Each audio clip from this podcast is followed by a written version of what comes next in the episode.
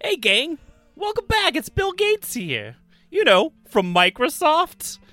I'm here to tell you about my five favorite book reads of the year. Because it's Christmas time. It's just nice to sit down by one of your many fireplaces in your palatial estate and crack open a book. Well, I got a, a, a list of five great books here that are both informational and fun to read. My first book is by author Sarah Gay. It's called Her Guardian Boss Fake Fiance, part of the Christmas Romance series. In it, Samantha Whitecliff has no family to celebrate the holidays with. So, moving across the country during the Christmas holidays to start a new job is a welcome start to the next chapter in her life. A chapter where she finally plans to live life like there's no tomorrow. She realizes how true that phrase is when a car accident with her attractive new boss shows her the true meaning of Christmas. And if she's lucky, true love. I give this read two thumbs up, guys. My next big book that I enjoyed reading this year, that I think all you should too, is from the World Population Review. It's called Age of Consent by State 2019. It's a state by state review of age of consent laws in the United States. I gotta say, I was turned on to this by my favorite uh, local reporter, Katie Herzog, who, uh, you know, I think is really doing some brave work and explaining to people the difference between pedophilia and ephebophilia. So, you know, look out for her book coming out on this uh, uh, pretty soon called Epstein Didn't Do It, all right? It's, I think it's gonna be pretty good. So my next book on the list is a real thinker. It's a, it's a, it's about something close to my heart. It's from Thomas Bainter. It's called the shit book, colon, the poop book. Let's go, let's get down to the description here. It says, This book is about shit. Not the shit you have in your closet, or those lying around the house, or the shit in your car. But it's about shit. The stuff that comes out of your body when you have to go to the bathroom. Not the stuff that comes out your front side, but the stuff that comes out your butt. It doesn't matter how poor you are, how rich you are, how ugly you are, how beautiful you are. We all got a shit. Isn't that true? And that really gets to the, the heart of what we do at the Gates Foundation, just helping people shit every day. Here's another fun one, uh, maybe for the kids. It's from Jerry D. Young. It's called Home Sweet Bunker. One disaster after another challenges a group headed by two brothers. Lots of ingenuity is needed to save and protect their small town. It's a heartwarming romance with informative tips that are included on running your own bunker. I gotta say, after building my first bunker in New Zealand, uh, I gotta hand it to Peter Thiel. He's right. It does feel good. Finally, I gotta go conclude with my favorite book of the year, and this one's just a fun sit down by the fire read. It's from Ivy Smoke, and it's called Temptation. It's book one of the Hunted series. Shy student Penny Taylor always follows the rules. At least that's how it appears to her classmates. But she has one illicit secret. She's fallen hard for her professor, and she's pretty sure he's fallen for her too. Everyone loves Professor Hunter. He's tall, dark, and handsome, and completely unobtainable. But it's the secrets hiding behind his deep brown eyes that allures Penny. Secrets darker than she could ever imagine. James Hunter gave up his billionaire lifestyle in Seattle last year to become a professor of computer sciences. I just added that in, guys. The easiest new rule to follow don't fraternize with the students. It's easy to follow because he's become quite the recluse in his new town, the only way he knows how to keep his secrets buried. But he never expected to be teaching such a beautiful student. He has to resist her. He needs to walk away. Penny deserves better than a man with his demons. But she's daring him to cross the line, and he's never been one to resist temptation. All right, gang. So those were my five favorite reads of the year. I think there's a little something in there for everybody. So make sure you curl down by the fire on one of your mini bear skin, elk skin, human skin rugs in one of your mini giant rooms with a fireplace in your estate and crack open a nice book because reading is learning. All right, guys. Thanks. Oh, wow. Um, have you ever even heard Bill Gates speak? Right? Yeah, but fucking yeah. voice actor. What am I, what am I supposed to do with that? Nobody knows what he sounds like. It's just his voice. It's fine.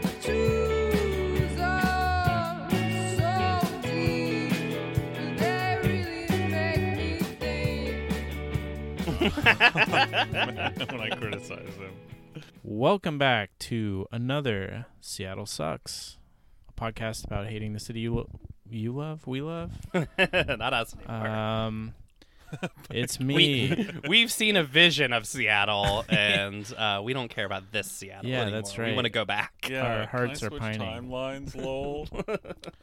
if you don't know what we're talking about, you were not among that number who made it to the Beacon um, to see Class of 1999. You mean that sold out show Sold out, at yeah. the Beacon Yeah. Theater? That is the one I was referring to. That's right. uh, those who were there, uh, you are forever the elect. Yeah. Uh, In our apocalyptic vision. yeah.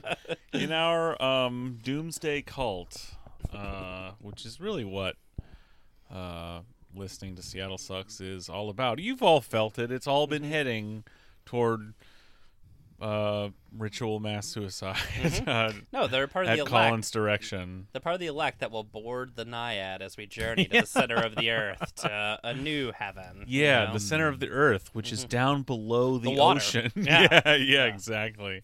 cool. So, uh, picture yourself on deck, Colin delivering a sermon, me drilling, drilling a hole in the hull from from inside All the of us getting the chains out and just chaining ourselves to, you know, whatever, you know, piece of equipment we can find. Yeah. Yeah. Um. Cool. Yeah. Thanks for coming out, everybody. yeah, Very it- enthusiastic. It was awesome to see everyone. Um, very cool. We we're really hoping we can do it again, but we appreciate you being there. Uh, it was it was a fun time. Yeah, Yeah. no, it's a good old time. We love the beacon. Uh, and um, no thanks to uh, the people I invited tonight to come here and be on the show and drink my eggnog, who did not show. Um, there are some no shows tonight. Um, I am forced to. So, what was the order, Greg? Was it you invited them, they accepted, then you mentioned the eggnog, then they did not accept it? Is that the order that this process went? Uh, uh, listen, all I know is I'm very put out.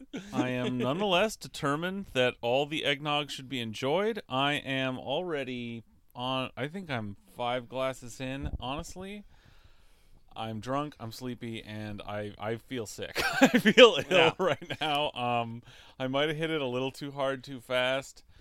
Um, yeah, but uh, yeah, it's um, happy holidays. Anyway, um, we've got a great interview coming up. Um, but after that, stay tuned for Greg's very special r- real eggnog recipe. If you thinking to your, if you're thinking to yourself, Greg, I wouldn't have come and drink your eggnog because eggnog's gross. That is only because you've never had my eggnog, the real eggnog. So you're doing it wrong. Uh, stay tuned. But we've got some more content coming up, right? Yes, we do. Um, I just had a quick question though, Brian. Do you know if uh, maybe I could find rich poop, poor poop at the library?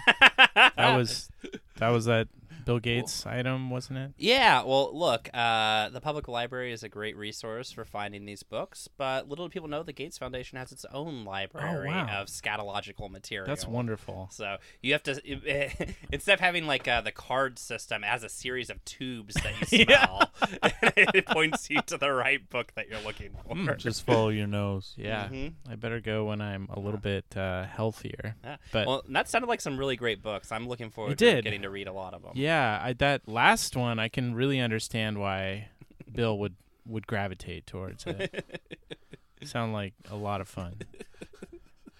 Okay, Greg is gonna go into an eggnog coma. yeah, Greg's having So- problems. I- I can't- was Be very- careful with your eggnogs, kids. I was very emotional that Greg, I had eggnog made the world. eggnog. I was very excited to share it, and I drank. I drank too much of it. No, the feds were coming, and you just Oh. swilled it all down. Ugh. Oh my god, maybe we should just cut to that. By the way, we have a great interview with somebody who writes, um, does amazing artwork about Jeff Bezos. Yes, we do. Yeah. So, Oh, yeah, Yeah. So I want to just So this is someone who's now he's back of life. hey, listen. Uh this is so this is uh our friend at Rabioheb, Summer Emerald, great Twitter presence. We love just very on the Seattle Sucks wavelength, doing incredible Jeff Bezos related art, and importantly, um, if you're listening to this episode, you can now go to Freak website and view Summer's uh, newest uh, video piece um, that is extremely engrossing, and accompanying that, um, an essay on some of the same subjects, which we're about to talk with her. I just to introduce you, this is something um, that came across my Twitter feed from Summer the other day that I retweeted. Smiling serenely, imagining a spaceship crewed by humanity's finest, sent to another galaxy to start anew, getting off the ship after 3,000 years as inbred, untracked lunatics, barely capable of language. It was beautiful. And I'm like, if that is not like Seattle sucks mindset, like I don't know what the fuck is. so yeah, listen into this interview because she rules.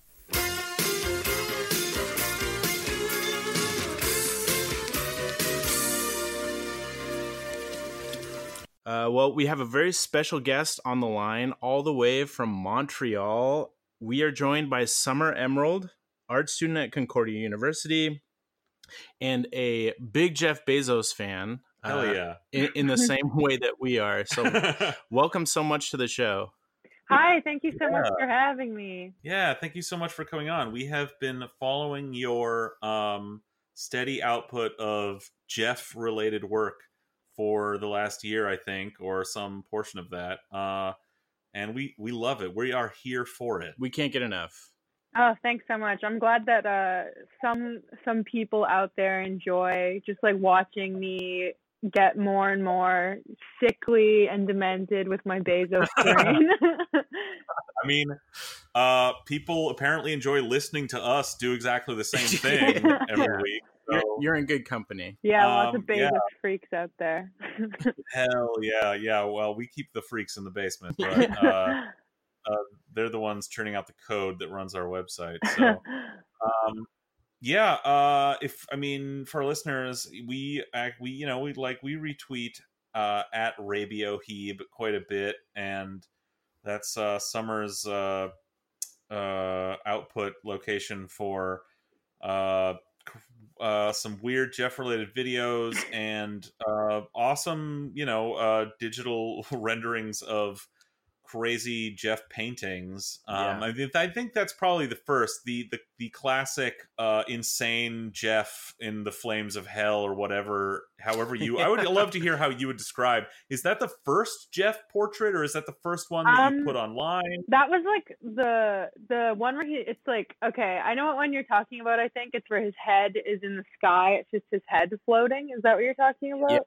Yeah, that- that's- That was I think my fourth painting of Jeff Bezos. Like last winter I started making art about him. Like I just like made a bunch of like these really big paintings that were just portraits of him. And like I would describe that like I've changed the title a bunch of times as I keep adding to it. Like I a couple months ago put a bunch of blood on it stuff and now it's just yeah, a bunch of yeah. The blood, the addition of the bloody handprints. Um, yeah, it makes it. Oh, thanks. But uh, I I saw it when I was painting it as it's like a drone in the sky, a giant drone shaped like Jeff Bezos' head, and there's little flames reflected in his eyes. He just breathes fire down on his workers or like trying to go to the bathroom or something. Wow. Okay, that completely changes this for me because I just imagined it as a sort of abstracted god image, but now I'm. It's like a more literal floating god image, like fucking Zardoz or something. yeah, it's drone god Bezos. it's Zardoz Bezos. Um, that's amazing. Okay, I love it, and I love the bloody handprints too. I mean, one thing I want to ask you about, like, um, is uh, like how do I mean, I'm guessing you've seen. Actually, you probably tweeted about it. The um the new National Portrait Gallery Robert McCurdy painting. Oh yes! Oh my God, that photo of him where he's standing in front of it, looking at it, is just it's just horrific. It's like, look, it, it's me. Oh God. Yeah, it's amazing. I mean, how it uh obviously like it's so weird because I think when you look at like yeah, this this like drone god image of Jeff that you painted, I'm looking at it now. Um you're like, God, he has a fucking weird hellish look on his face. but it's like, okay, this is this like uh really vibrantly covered colored, heavily abstracted rendering of Jeff. And then you look at this like preposterously photorealistic um painting and you're like yeah he still has the same fucking maniacal insane like like dead-eyed look in his his eyes Oh yeah, I think he always. I mean, like I've looked at a lot of photos of him over the course of the past year, um, and I think that's just sort of like naturally how he looks uh, most of the time. yeah yeah like that's just him Yeah. um i mean what do you have any other thoughts on that that um that painting like how that how how do you feel like maybe this is a uh you know a question that doesn't need an answer but like i mean how do you feel when you saw that like how do you think your your work on jeff relates to uh robert mccurdy's like what is the dialogue there between these two very different sort of approaches something I hadn't really thought of. Um, well, I guess like that's like obviously a portrait that I mean I don't. I guess the Natural National Portrait Gallery must have commissioned it, but that's like obviously um like a pause supposed to be at least a positive image of Jeff, you know. Um, Yeah. yeah, kind of like uh glorifying him as this like amazing businessman or whatever, whereas mine is like the uh not a positive image of Jeff. But in the in the end they kind of look the same, which is like funny. yeah that's, that's what's so great about yeah, it which yeah it's like a it's like a it definitely obvious yeah it is made obviously to venerate him but it is in this very like it's meant to be in this very relatable way. It's meant to be like extremely relatable content i feel because he's just he's got his jacket off he's doing the slouch. He's not like he's not like a heroic No. pose until unless you know the context that he is actually a god and then you're like oh i mean i guess just him shrugging there is fucking heroic Yeah, like it's it's really funny. Like any of his attempts to be relatable just come off like they just come off like that. They're just so thinly veiled. like they're so bad. Yeah. Oh, like do you follow uh J Bay's Uh, Instagram? his Instagram. No, I don't Because- follow his Instagram, although I do look at it from time to time, you know, for like inspiration. yeah, yeah, yeah. Oh, there's some great relatable Oh, content yeah. on there. Like our favorite one is that this is like a year and a half ago now, but we must have talked about it for like an hour on the show when he's he's like leaned up on his couch uh with like leaning on like a giant Oh, bear yeah. Yeah. stuffed bear Yeah, or he's- something. He's he's got the feels. He's feels guy. yeah, he was he was uh, had real feels I guy think- energy. But uh, on to your, to my your point, favorite sorry i was just saying Sorry, my go on. favorite post on jeff bezos' instagram is there's one where he has like really bad cheetos fingers like he's like oh god Oh. that ugh. but that's that's that's all that was Yeah. all i had to add Oh yeah, that that one's great. Anytime he's hanging out with Russell Wilson Yeah. is great. Uh, Colin, what were you Oh, say? I was just going to say to your point, Summer, about him kind of performing as a human being. I would recommend if you haven't seen these yet, there's at least one supercut of Jeff laughing in interviews, and it is truly i haven't chilling. seen that supercut but i know what you're like talking about the way he laughs since i had to watch a lot of Yeah. hours of footage of him talking for like that blue origin Sure. paper that i just uh that you guys are publishing um yeah it's like really forced and fake it's real it's like you know he like he definitely has some sort of like public speaking coach or something but you know he practices it a lot you can just tell yeah, definitely. Oh my gosh, yes. Um yeah. Okay, so we are so you have just your your newest uh addition to your uh Bezos project is a uh video called The Holy Temple of Blue Origin. Um and an accompanying um essay which is you can now find on uh, Mechanical Freak website. And of course, we'll be tweeting about that as well. It'll be out there. We'll link to it in the episode. Uh, the video is um, in it. I think you well tell us about you know what the tell us about the concept. I guess uh, in your own words. I mean, and like what the inspiration is and the connections you're making there about Blue Origin and the um, the sort of uh, space dreams Um, of Jeff Bezos. Uh, so, okay, I'm not sure. I think I'll just start with like I have been thinking. I think everyone's starting to think this way more. Uh, but I've been thinking a lot lately about things in terms of like the apocalyptic, and like kind of seeing things through like an apocalyptic lens.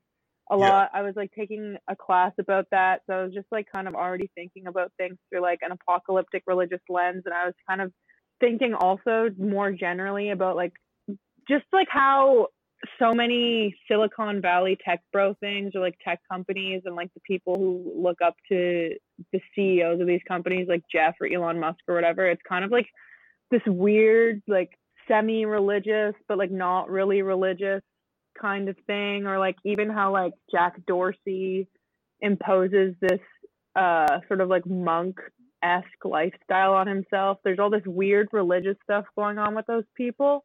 And like I was like I all like uh no I don't know how to phrase this in a way that doesn't make me sound insane, but I've spent a lot of time reading about Heaven's Gate. Um like the Heaven's Gate cult. I Hell think yeah. they're really fascinating and like I I'm really fascinated by like the sci-fi sort of take on Christianity that they have. And I like was like I started to notice that like there's like a lot of parallels in the way that like Jeff speaks about uh like O'Neill colonies and the future of Blue Origin and like Heaven's Gate and just like the idea that like the Earth is finite, as Jeff says, and we're going to have to escape it at some point uh to like evolve to the next level, which like isn't something that Jeff Jeff explicitly says when, when talking about their plans for the future, but like he kind of implies it by saying like we're gonna have a trillion humans, there'll be a thousand Mozarts and a thousand Einsteins. Yeah.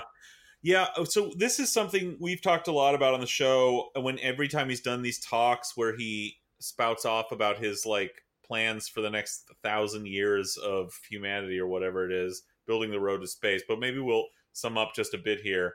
Um, if you haven't caught it, Jeff is uh, has a mission, a a, a calling from God or whatever to to populate the solar system with uh, a trillion human beings living in artificial uh, space habitats. Um, and what and he sees the work he's doing at Blue Origin right now is building the road to that, the road to space as he calls it.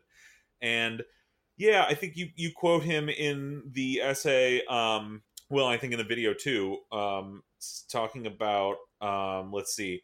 Oh, I think like one one particularly chilling thing is to understand that he's been on this this yes. trip for a long time. He's quoted in like his hometown paper uh, when he was like valedictorian at his high school, saying the Earth is finite, and if the world economy and population is to keep expanding, What eighteen year old is, is the talk- only way to like go. what eighteen year old talks like that? It's so insane. Well I think, I think, I think they're probably you know there's probably a lot of 18 year olds out there saying things like that and other wild things. It's just the thing about Jeff Yeah, Bezos really is like how far he has gotten in life. Like he has made well, he's I think he's ultimately actually a boring, Yeah. sort of unimaginative dolt. And he has had this enormous by you know, he's just basically a Wall Street guy who has um who has created an engine of monopolization and now that he's rich and he has to go like what the fuck am i going to spend this money on all he's all he's got is these dumb fucking sci-fi ideas from when he was a teenager that he thought were really profound then and he's like i'm god yeah, that's now such a great way of um, putting let it. there I be also light like I read the book um that uh his like O'Neill colony idea is based off of. Uh it's called The High Frontier and it's just like it's written in just like a total sci-fi fantasy way. Like it's it's like super 70s Yeah. in like its feeling. Yeah, well, like all, it's all you know, science fiction. Uh, to bring it back around, has long been sort of wrapped up in, uh, Yeah. in uh, cults, right? Um, and that that is sort of the lens you're looking at through at this. To take it back to Heaven's Gate, like you quote, like you have in the video, um, the classic uh, Marshall Applewhite. Um, uh, dead-eyed uh, recitation of uh, his plea to join Heaven's Gate, saying uh, "Earth about to be recycled." Um, like, t- uh, t- yeah, talk to us more about what you see as like Jeff's vision for this, this, and this imperative that we get into space. Um, I'd say it re- it relates to apocalyptic cult thinking in that like, um, in Jeff's mind, like from the way he speaks about it, he thinks that like it is an absolute fact that like we have like the Earth is finite and we have to keep expanding. It's like almost like it's like a capitalist take on that like sci-fi apocalyptic type of cult because like the way he talks about it in like the uh, at the event uh, going to Earth Yeah. to benefit space, he goes off on like a two minute sort of spiel about how or the Earth will run out of energy if we keep expanding at this rate, and it's just like it doesn't cross those people's minds, like the type of like businessmen, tech people that like, well, we don't necessarily have to keep expanding. like we could just relax. Well, that's I mean that is that is the failing of our sort of um, overall hegemonic liberal worldview, right? Is this total lack of imagination that can't see an economy working any different that is wedded to this constant growth model um, that just can't see any other way. And the joke here is that Jeff it, thinks of himself and is thought of by a lot of people as this like visionary, and it's like he actually had there's there's actually no like imagination there at all. There's there's no ability to just see outside of the exact structures that exist now Oh, absolutely. It's like the same for all of those like types of like billionaire visionaries, really. Jeff has really taken um, the sort of cult almost metaphor we use for Silicon Valley and really taken it to a next level, maybe become a messiah because he's able to actually drive like uh, thinking about these big issues. Like you you point out and you say in the essay that he's able to um, because of his position as like ruler of the economy and and extremely rich man, he's able to legitimize and be taken seriously when he talks about what is this batshit sci-fi nonsense. Yeah, absolutely. And um, I think like the timing of this also leg- legitimizes it too, because like climate change has been on everyone's minds more and more recently, and like I think that like kind of is the reason why apocalyp- apocalyptic thinking kind of permeates our culture right now. And like Blue Origin only started being like doing pub like press and stuff and like around 2015, and then he just like announced those plans in like I think like May. So like the time, like I think timing plays into like it being legitimized as well as his power. Yeah, yeah. Um, and that you know, all the more frustrating that we do have this real apocalypse like on our doorstep, and you know, as you're saying, Jeff is committed to this, so fucking committed to this constant, uh, unstoppable growth model that the only thing he can see is expanding out into the entire solar system. So like, I, nowhere in his plan uh, for humanity does it seem to be uh, we should be like you know drastically cutting back on our carbon emissions immediately or something he's like no we're, we're just gonna get out, go leave and go into space Oh yeah, no way, we can't do that. He also even like says at that going to space to benefit Earth event um, that like stuff like homelessness and world hunger are short term problems, and he's like, we need to work on those, but we also need to work on this. And like he's like in saying that, so like you can tell he just is like, yeah, well those things aren't my problem, you know. well that's i mean again, this goes to like the very sort of limited, unimaginative, and ultimately very dumb thinking of Jeff Bezos. Is like he he can only really conceptualize these things in this like simple sci-fi way that is like in the future when we when we're in the future and we have all this technology all these problems will just solve themselves Yeah. you know? Like well when we have a trillion people living in space habitats everything's going to be great. There's we, we won't have to worry about hunger or homelessness because it'll be the future. And we will have fixed all that without any actual um thinking about the economy or about power Yeah, it's uh, it's it's awesome that all the people with all the money and the power think this way. I think it's really good for us. yeah yeah Oh, that that's something else that you uh, talk about at length in your piece is you you invoke Elysium and basically like class war made real. Yeah, it's like uh well I think like in the idea of like building a space colony, like there is class like there is there has to be class war in that. Like you can't like you can't have a space colony without it because it's all, so obviously going to be like the richest people who have access to it. Yeah, yeah, um, yeah. Maybe describe a little more about like how you see, because I think Jeff is so sort of vague and uh, just sort of inspirational about this stuff. But like, tell us more about how you see the way you describe it in the essay, like um, how you see his uh, future space world actually playing out in terms of the practical realities and the class war aspect. I well, I I think like in it's the same way that he thinks about like uh how homelessness and stuff like that will solve itself because it'll be the future and everything will be fine. Like there just like also won't be any poor people anymore somehow. Like that's kind of I think it's like the same sort of dumb like not thought out way of thinking like like just not considering the fact that in order for there to be a space colony where people are living happily and healthy and whatever and these fun habitats there also has to be like just a bunch of people who didn't get into them like just just rotting on the the completely like dead hell earth like.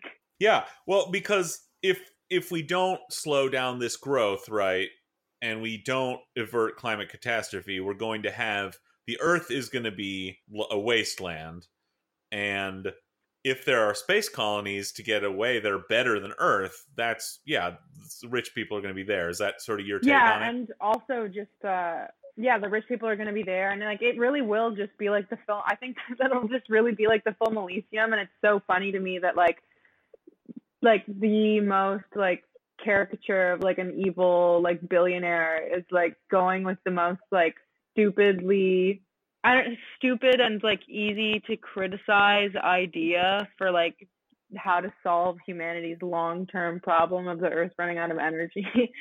Yeah, he is a Yeah. Bond villain, Yeah. essentially. It, it is the plot of Yeah. Moonraker.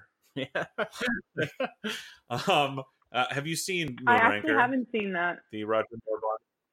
Okay, you should check that out because this is the Oh, plot of nice. Moonraker. um, yeah, I think it's so. Oh god, it's so fucked up. I think that is that does sound to me like the most likely reality if we start somehow we're building shit in space in 100 200 years or something and earth and we did not avert climate change. I think your the picture you paint in this essay is really compelling and i i, I see it coming true of yeah of uh the wealthiest people fleeing off to somewhere better.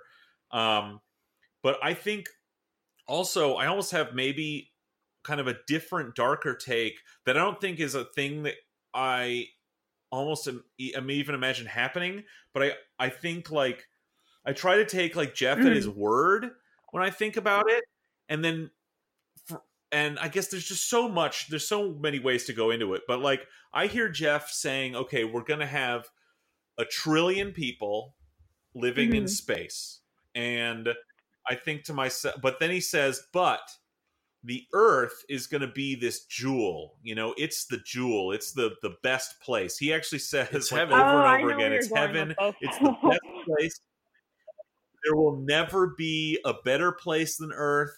And then he's like, he talks about Earth being zoned. I mean, this is his imagination. He's, he's just talking about zoning policy, zoning for um, light industry and residential and parks and stuff. And I don't think this is an achievable vision. I think, like, again, if we listen to Jeff Bezos, we will just like basically mm-hmm. nuke the Earth. But I mean, I see even in his own mind, this is how limited he is. Because even if you if you take a look at the world that he's describing and he sees as some kind of space utopia, but he hasn't made the basic connections that if a trillion people are living in space, that means a, that trillion people, for the almost every single one of them, is being born, living, and dying Yeah. in space, where apparently the heavy industry is, and where the and yet and that that trillion people at any given time for the rest of humanity's history will never set foot on the species home planet of earth the jewel the heaven that um that we you know will save because we sent away the billion people or the trillion people who are working in space Wow, living yeah. and dying in space to pres- presumably like so i think even if like you even if you take him at his word and it's like this is achievable which i think you know you smartly sort of in your analysis don't do that and say this is like a dumb thing that can't happen and we're just you know but and we're more likely to end up with this elysium model even if you take him at his word you're talking about a trillion slaves living in space stations in space in like uh for to serve like uh Yeah. to mine the fucking asteroids and never see the jewel planet of earth where there's just rich people and some and yeah, I software like kind developers of i like guess I kind of thought about that because I was like thinking about making a video where it's like an advertisement for getting to like come and build one of the O'Neill colonies, but I just never ended up making it because like I just think like Yeah. that idea of like the Earth being the jewel that Jeff has like completely ignores climate change, like as if it's just not going to happen. Like oh, the Earth is going to be fine and beautiful in 300 years when these are built. Like that's just that's just completely divorced from reality. But like, but I do think though, eventually, if the colony did grow to the size that he wants it to, there absolutely would be a class system where like the majority of this trillion people would be, yeah, slaves mining asteroids. Right. Well, it he has obviously, you know, nowhere in his view, vision of the future is uh, anything but a capitalist growth model. So it's like obviously like he doesn't mention anything about, you know, these trillion people uh owning this heavy industry and uh you know, having power in and owning their O'Neill colonies. And even if they did, they ain't they ain't commuting back and forth to Earth. A trillion people, like I mean, you, a trillion people can't even take a fucking vacation on Earth, you know. So I think that's that's the thing is, any way you look at it, he's a fuck. He's just a fucking loon. Like he e- either it's like he's completely ignoring um the catastrophe that is uh capitalist growth and that what it's doing to our planet but even if you take him at his word it's he just wants to have a trillion Yeah. slaves in space like Yeah, it's like, Yeah, and also this bad is man. like kind of segueing into like another thing I was talking in the to about in the paper. Like you, like you said, like the people in these colonies wouldn't own them. Like uh, I'm assuming Blue Origin or like whatever company evolved out of Blue Origin would own all of the colonies since they built them, and like that just like makes me kind of think of like how Jeff Bezos imagines that the people in this future civilization would think of him like because he's the one who started Blue Origin and like had this idea. Like it's so obvious that like he wants to be thought of like as god in this civilization. Yeah yeah. Well you yeah you do talk about this a lot. This fact that this is obviously like a long-term plan that's gonna if you know if his vision were to come about would obviously come about and grow well past his lifetime. But yeah well i mean how get inside his head. Tell us how you think he he thinks about that. Oh yeah, I just absolutely think that they'll like see him as God. Like clearly he isn't really thinking about like impending ecological collapse, but like I almost feel like in his vision it would be like, oh, he's the one who saved us from like dying on Earth because he thinks like Earth is finite. Like eventually the human race will ha- like die because we can't expand anymore. So like he like he will be thought of as like this like savior. Like it's so narcissistic. Like even just like having these plans, I think, because it's so obvious that like they would know like like the people living in the civilization would know who built it and like would probably end up worshiping him somehow. You think, yeah, you think that would uh care? I mean, it's all if you, I guess, if you plan it that way. I mean, if uh every uh colony Yeah, is like stamped with your Jeff face and name, like you know, floating around yeah. on like a loop constantly in the sky. yeah, yeah. They, I mean, um, that's that that can be in this world that you create yeah, from scratch. beautiful. I mean, It'd be like that the painting I made come to life. There's just a big like realistic Jeff head staring down at you all day. yeah. well, I still, I still want to believe that there will be floating Jeff heads, like like big uh, god cars, like going around to collect um to collect the harvest. Well, cool. like if he's narcissistic enough to come up with all of this, I don't think that's even that much of a stretch, you know. Yeah, I mean, yeah, And it is wild to think about like the the ownership issue too. To get back to that, like, um, we've managed in our system to convince everybody on Earth somehow that every patch of fucking dirt on this planet is can be owned by some rich person and you have to pay them to stand there.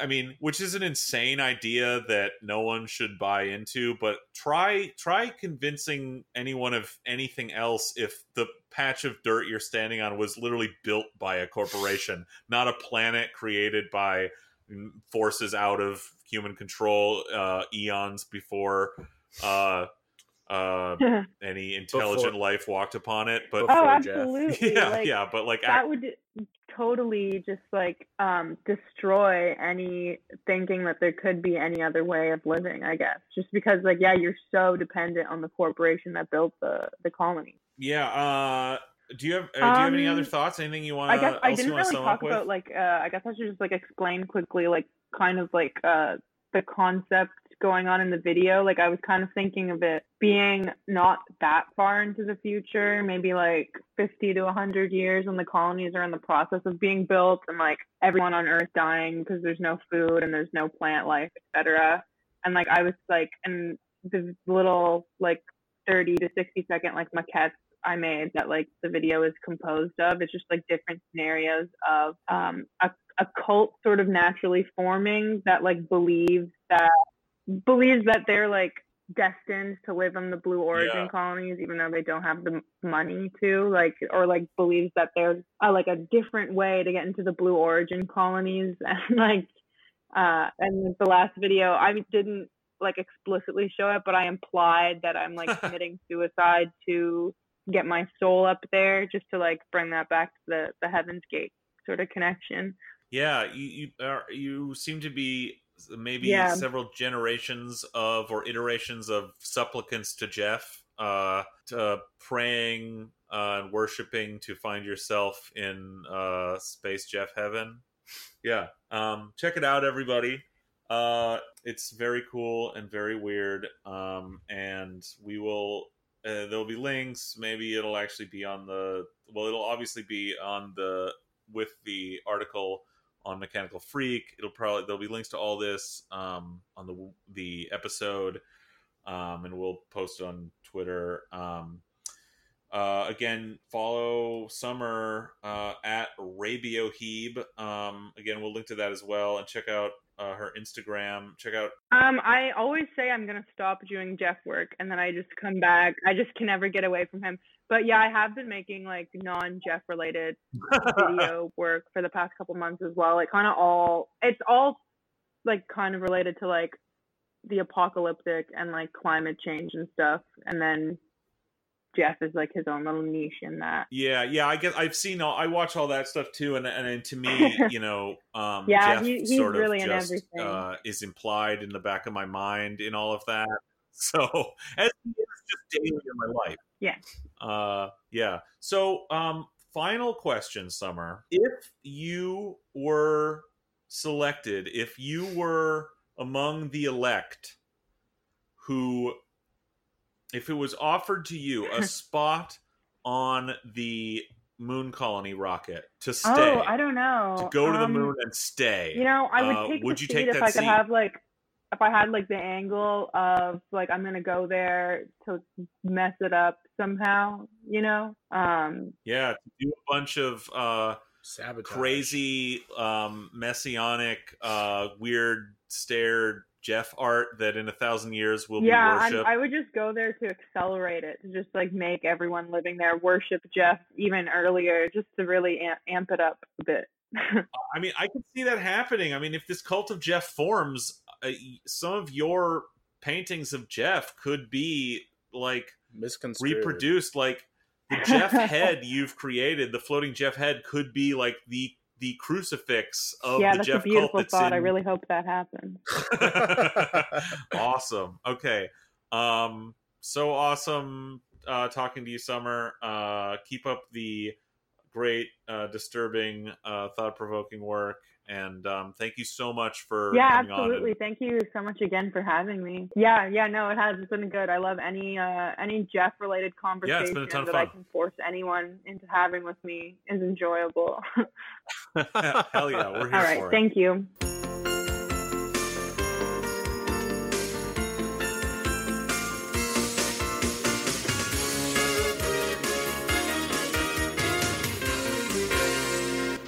The three hosts of your favorite podcast, the one you're listening to right this moment, find themselves rocking back and forth in the swells of a blustery winter evening on the frigid waters of Lake Washington, huddled around the diesel flame contained in the tiny hearth of the HMS Naiad, imbibing a thick, white, life giving substance. Hey, Greg, this eggnog is really good. Yeah, thanks, Brian. The great thing about Oh my god. the great thing about old timey egg and cream based alcoholic beverages like this is all the fat and protein um, help you like keep drinking without getting too um, shit faced or intestinally distressed. Mm. Even so, you should probably not like drink five large uh, glasses of it within like a 20 minute period out of a sort of uh, emotional frustration. Who on earth would do such a thing as that, Greg? Uh, yeah, I don't feel so great. But anyway, do you, I hope you like it. It's yeah, it's delicious. I was wondering, could you maybe, you know, tell us how you made it? Well, if you're thinking to yourself, I don't like eggnog. Nobody likes eggnog. I'm here to tell you, you're doing it wrong, stupid. You see, most people uh, don't know how to make eggnog, and they do it wrong. They do it very wrong. Start with the biggest mistake: uh, the the booze that you put in it. Putting bourbon with milk and eggs is absolutely disgusting. Um, rum also a bad idea. Vodka is for like the lazy and unimaginative and is absolutely vile. Um, this is why nobody thinks eggnog is good. Uh, so the first thing you need to do, I'm gonna. This is for a bat, like a full batch for like a party, for like a punch bowl. So the first step is go to a thrift store. Three people. Two. It's two. Only two. two. I, I made a half batch because I, I I sensibly made a half batch because I thought only a few people coming over have a nice little holiday podcast gathering, and instead I find myself drinking the whole thing by myself. Okay, so first, go if you're having a party for Christmas, go to a thrift store and buy a large a glass punch bowl uh, and matching glasses. If you don't find a matching, they'll be around, you know, or get little glass rocks glasses. If you really can't handle that, as is the case with any cocktail,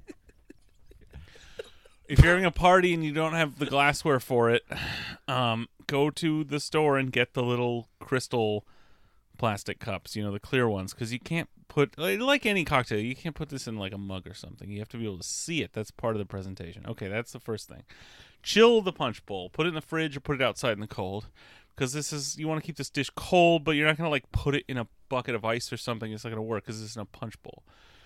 Okay, so fresh eggs fresh get the get some nice ones you know with some color to them the the organic you know pasture raised whatever because you're to be just drinking them raw so and generally that's very safe in america the only like one in i don't know a couple of thousand eggs will have a little like bacterium or two of, of salmonella, which is fine. That'll just give you a little gas or something. It's when you leave them out, out unrefrigerated, that those can multiply unless you have a problem. So you know, refrigerate them right, get them fresh, refrigerate them right away, and you're fine.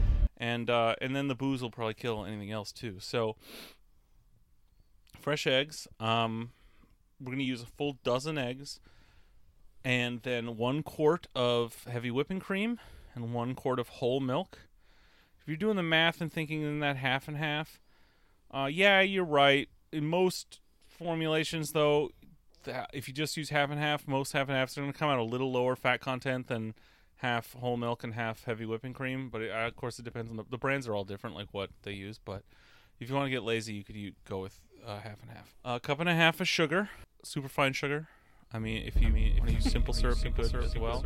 Super fine sugar, that's a drink sugar, it's smaller. So uh, you know, if you really just use, if what you have is a pound of like C&H, granulated sugar, but just mix it extra thoroughly, make it a little, make it a solid like hour ahead of hour has time sit there and fully dissolve. Um, okay, so you're gonna separate your whites and your yolks, and you're gonna mix the yolks up beat them up with the sugar and the cream and milk and all that. And then, oh, also Essentially making a custard base. this is a drinkable custard, is what we're doing here.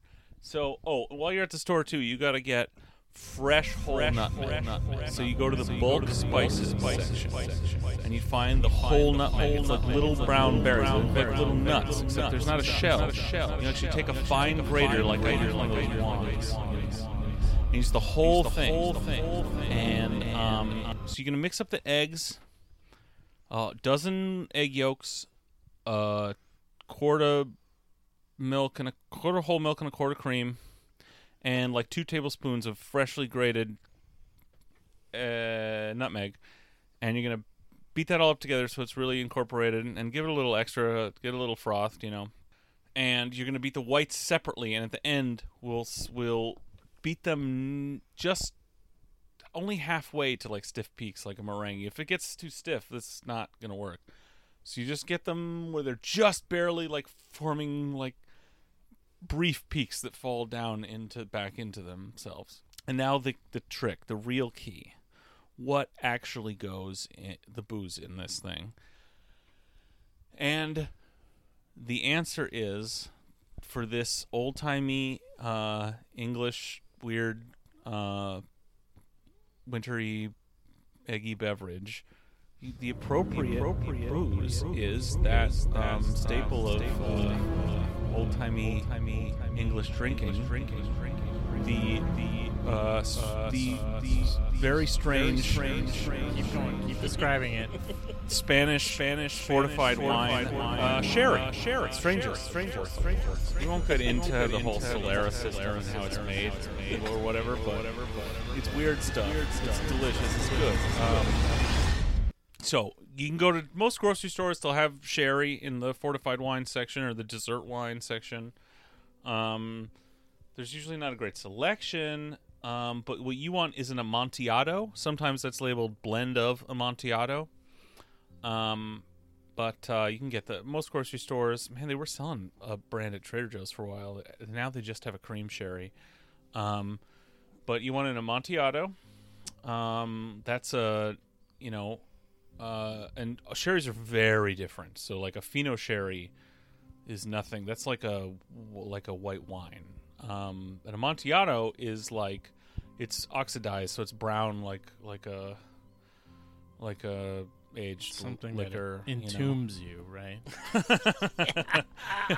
yeah, it's good though. Mhm. But okay, so you're gonna take a bottle of that, and you're gonna dump the bottle of that into your egg and milk mixture, Custard. into your custard, and then a little modern twist that's gaining in popularity that the the real heads know. Um, throw like five ounces of tequila into that too. Um, if all you keep around the house is like is blanco, that's fine. Uh, but you can use reposado too for some more woody flavor. But there's enough of that in the Amontillado sherry anyway, because that's the key here. The right flavors here are this woody, oxidized wine, and that is what actually goes well with cream and eggs and nutmeg. Um, so you blend in the the booze, and then take your. Then you're gonna beat up your. At the last minute, you're gonna beat up your um, egg whites again. Not too much. I if you beated them too little, that's fine. Because the truth is, you can skip this step. If this is getting too complicated for you, you just put the eggs in all together and just beat it up all real well, and so it starts to froth a little bit. For extra credit, you're going to do this separately and beat them just to the barely, barely any peaks standing up when you pull the, the beaters out um, that just fall and, and go go away pretty quickly before they get stiff. And then you're just going to fold that in, mix that in, incorporate it.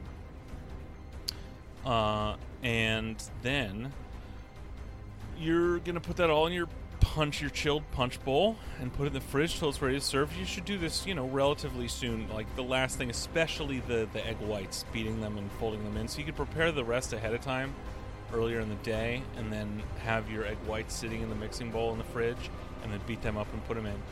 You're to garnish the whole thing with more fresh grated nutmeg.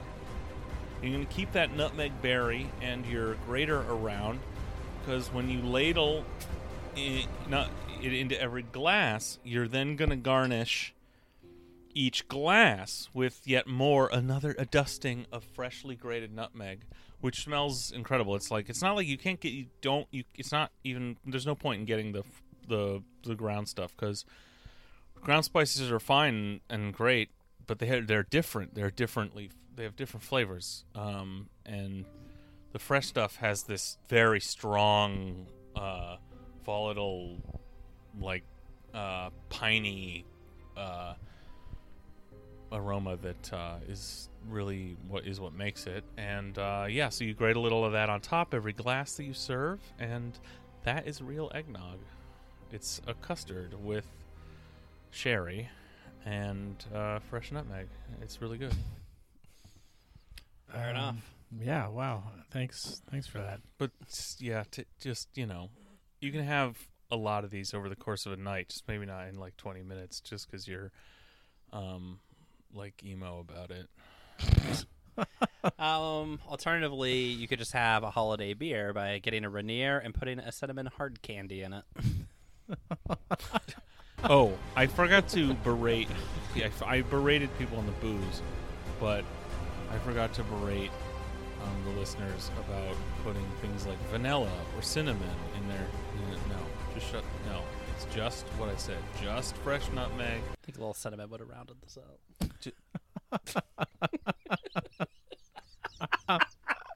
Sh- you, you fucking philistine. Um, Colin, I'd like to add that uh, if you would like a holiday beer, you can just get a Mountain Dew and put the hard candy in it.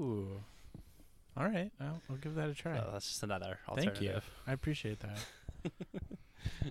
well, thank you so much, Greg. That was like anytime. either being in uh, Bret Easton Ellis's sequel to American Psycho meets uh, the Bon Appetit Test Kitchen, but I appreciate that. It was great. So we have some patrons to thank before we sink this boat. Yay! There we go. That's what we like to hear. Stephen Pettis, thank you. Beth Topping, thank you. Hey, thanks, Thank you both. Enjoy this eggnog recipe. Enjoy it. Yeah, I I have a feeling that uh, perhaps podcasts are literally the worst medium for cooking recipes. So I'm not sure if that was part of the bit. So if it was, sorry for stepping on it. But I imagine we will Hey, it's all part of the bit. we man. will include a printed version, maybe maybe with some of those same uh, tangents um, included, so you can do some research If yourself. I've learned one thing about people looking at recipes on the internet. They, They really love- love, when you have a big long Uh-huh. story. They love that with preambles. it, yeah. they don't even really Yeah. care about cooking. They just want to Yeah. hear about your experience. But uh, Oh, we'll I include that. ill. Yeah, uh, Greg has finally done himself in by his own hand Yeah. uh, with eggnog, and I I will I would like to close this out by saying thank you again, Summer Emerald, for being on the show. We really appreciate it. Go check her work out. And Oh uh, yeah, that was great. it yeah, was go fantastic. to mechanicalfreak.website website. and check out her uh, video and then read the accompanying piece. Yep, and follow her work on Instagram and Twitter. And also, this is technically our 100th episode, so that's pretty cool. Woo, one We did hundred. hmm Looks like we made it. Which means uh, whatever number this is right there, if you just uh, take 100, subtract that number, there's that many episodes on Patreon, all right? No, Brian, the algorithm. Why? Oh God, we're never gonna get that patent now. All right. Well, thank you for listening. Uh, here's to 100 more episodes. Bye. Bye. Yay.